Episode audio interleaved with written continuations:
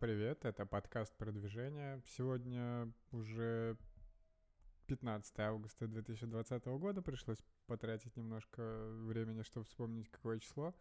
А, сегодня суббота, поэтому расскажу там, буквально о паре новостей о том, что Трамп дал владельцу TikTok 90 дней на отказ от бизнеса в США.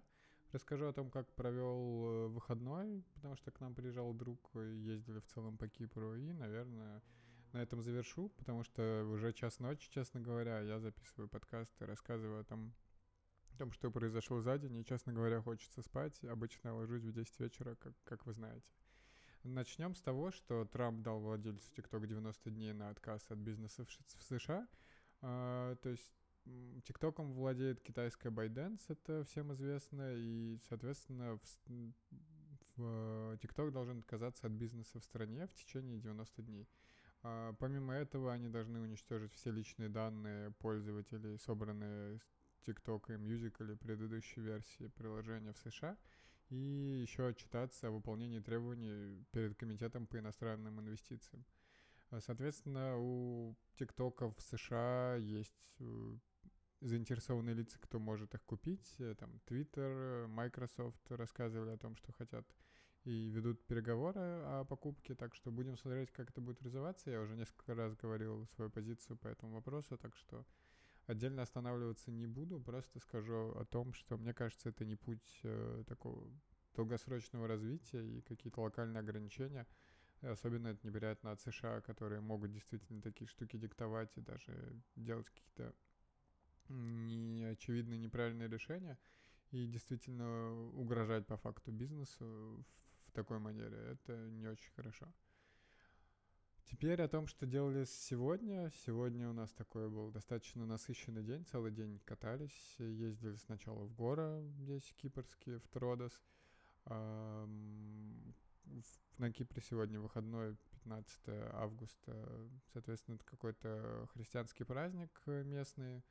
И обычно все куда-то едут за город, э, к друзьям, к родителям, и в целом проводят э, день семейно, поэтому в городе действительно на улицах практически не было ни машин, ни людей.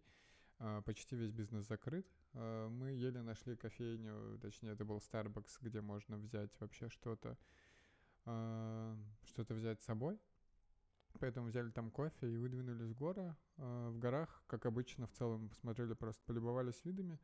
Э, понаслаждались ими, плюс там достаточно свежо было, там плюс около 25 градусов, когда мы там были, а там, в Лимассоле у нас, например, 35 и невыносимая жара, так что очень порадовались этому факту, э, понаслаждались, да, другу очень понравились виды, тут прям говорил, что это чуть ли не один из лучших видов, после этого поехали по маленьким деревням, заехали всего в одну, а, которая была по пути нам по дороге.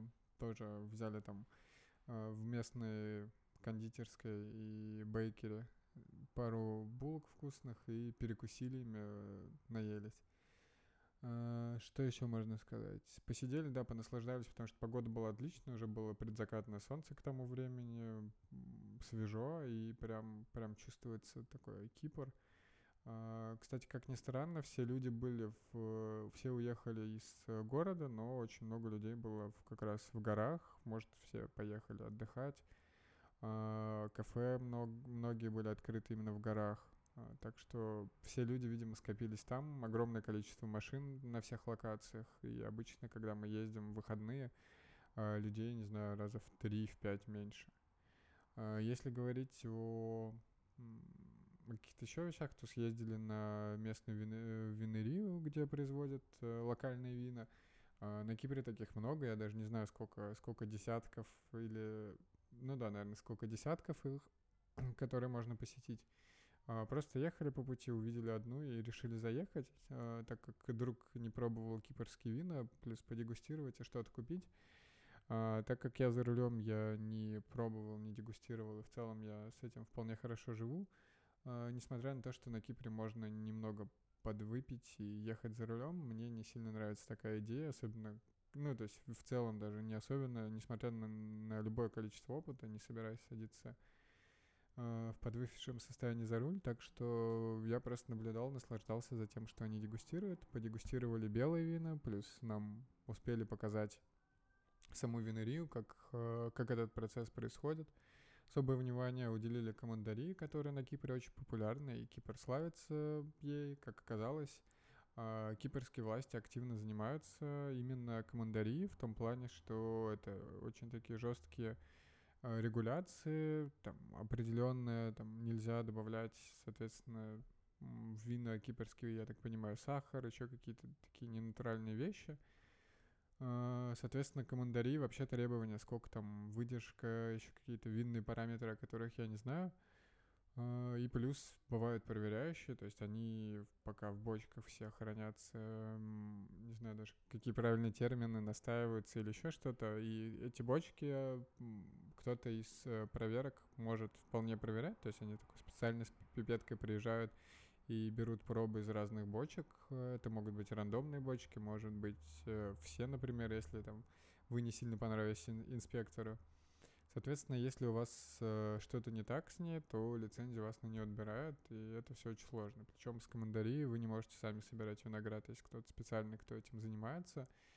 Э, такое особое внимание уделяется, потому что это там один из основных э, напитков, из, которым славится Кипр, и на экспорт это все идет.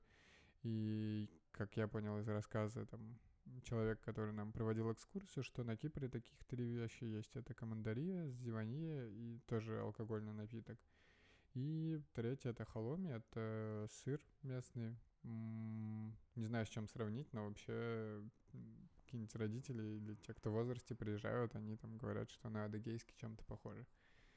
А, так что да, очень интересно было послушать, как вообще происходит процесс отбора вина. Честно говоря, себя поймал на мысли, что сам по себе бизнес хороший, а, что в принципе вот у них, по-моему, объем 300 тысяч бутылок в год, как я понял, если не ошибаюсь.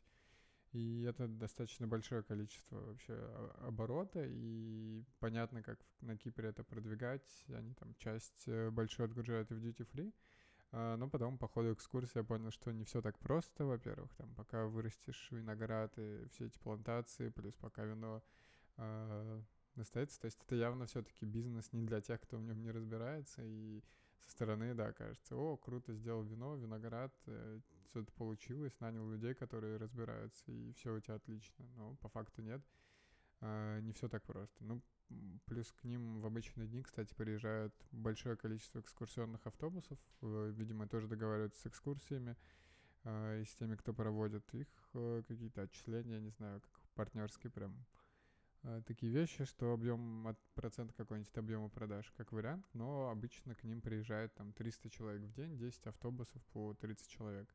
Соответственно, пока на Кипре ограничения ковидные и в целом во всем мире, то с этим есть некоторые проблемы, но э, нам все равно провели экскурсию, даже несмотря на то, что мы там были одни, и в итоге мы купили всего там бутылку вина за 10 евро. И в этом огромный плюс винерии вообще на Кипре, что это такое прям отдельное развлечение, что можно ездить по разным э, винериям, пробовать, дегустировать вина, покупать что-то или вообще не брать, но там они готовы проводить экскурсии, понимают, насколько это важно.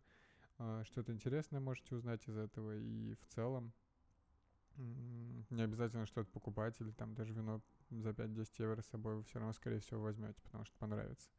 Так что это такое вполне бюджетное удовольствие. Если у вас есть машина, на которой можно попутешествовать хотя бы в прокат, тогда вполне это, это занятие стоит того, чтобы уделить ему время на Кипре.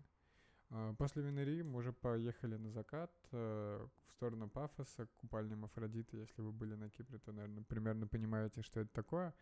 А, мы приехали туда пораньше и ждали закат где-то минут 40, но ни разу не пожалели, потому что собрались на большой камень там и прям наслаждались видом на закат, на море, как солнце уходило за горизонт, оно прям садилось в море, там такой ракурс, откуда это все видно, так что действительно, прям такой очень красивый момент был.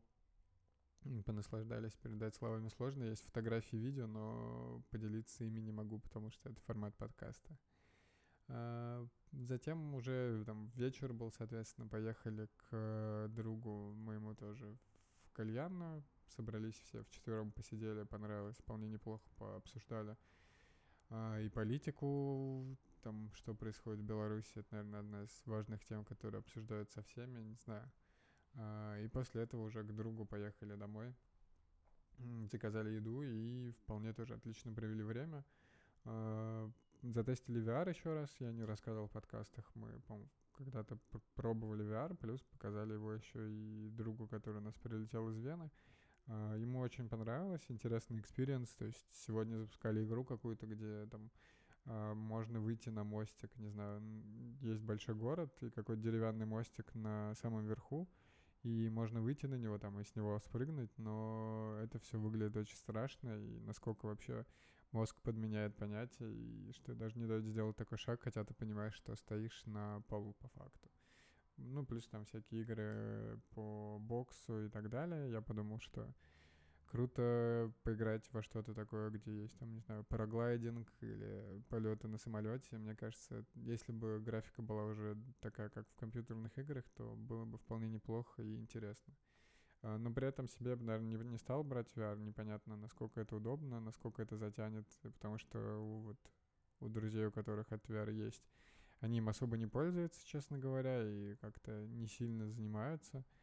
А, так что, скорее всего, это такая игрушка, которой, которой будешь мало времени уделять. Ну и после этого мы уже сюда приехали, уже час пятьдесят, и я только записываю подкаст, и сейчас с удовольствием лягу спать после того, как опубликую его. Um, из каких-то полезных вещей сегодня успел посмотреть курсы по... Успел посмотреть курс по HR, а, по менеджменту команд, по... смотрел по тому, как ставить цели, а, как обсуждать вообще ОКР, а, что с ними делать, как оценивать. И в целом этот курс очень полезный. People Management от Mike Притула Academy. Тут без всяких реклам просто советую, мне понравилось. В целом надо почаще смотреть, потому что информации очень много, и оттуда прям могу брать и что-то делать, внедрять и становиться лучшим менеджером. Опять же, вопрос весь только в том, чтобы это применять все на практике. А, плюс договорились как раз вот с женой, с э, другом скинуться и взять, наверное, потом курс по HRD. HR-директора это, в принципе, не сильно, не то направление, куда мне хочется идти, соответственно, ну, вообще в целом не собираюсь в HR идти. А, но как владельцу бизнеса очень важно разбираться в HR, и это одна из важных отраслей для меня, по крайней мере. А, я понимаю, насколько там мотивация людей влияет, и что куча других факторов есть. А, так что HRD — это такой, такой полезный курс, понимаете, там, как мотивировать команды, как вообще работает HRD со своей стороны и, там, и по мотивации, и по зарплатным бенефитам, и по выстраиванию команд, процесс руководства изменений. В общем, это очень полезно и сильно подскажет то, что можно делать вообще, как, как работать с людьми, и в целом понимать потом, если будет, когда, когда будет бизнес крупный, э, поможет э, быть на одной волне с э, HR и в целом коллаборировать и не работать как большинство компаний, которые вроде как понимают ценности HR, но сами про себя не до конца в это верят. И иногда даже там, не знаю, подшучивать, типа, зачем нам HR. Мне такой формат не очень нравится. А, я как говорю, что коллектив — это одна из важнейших вообще ролей в компании, задач, выстраивания, выстраивания коллектива, работа с ним, плюс в HR еще много помимо всего этого есть. Так что да, действительно думаем пройти такой курс и посмотреть, э, то вообще насколько это полезно. Ну, жене там тоже полезно, потому что она HR-генералист, э, хотя тут на Кипре вовсе приходится заниматься не только там генералистскими делами, так что ей будет полезно. А друг, соответственно, он сейчас работает в ОБСЕ, поэтому тоже в рекрутменте, поэтому ему какие-то такие профессионально развивающиеся курсы будут в тему, так что расскажу потом, насколько, насколько продвинулись, изучаем ли мы его и что вообще с ним делать. Наверное, на этом на сегодня все. Уже почти два часа ночи заканчиваю. Уже скоро снова следующий подкаст записывать. Надеюсь, что ваши выходные тоже проходят отлично. А, хочу пожелать вам провести их э, достойно, а, найти время на себя и на семью, и в целом не забывать отдыхать. Э, если вам нравится подкаст, то подписывайтесь на него, оставляйте отзывы, потому что это важно для его продвижения, и пишите свои вопросы, предложения, комментарии мне в личные сообщения. Я всегда этому рад. Все ссылки есть в описании к этому выпуску. Ну и, как обычно, приходите завтра, слушайте подкаст. И до завтра.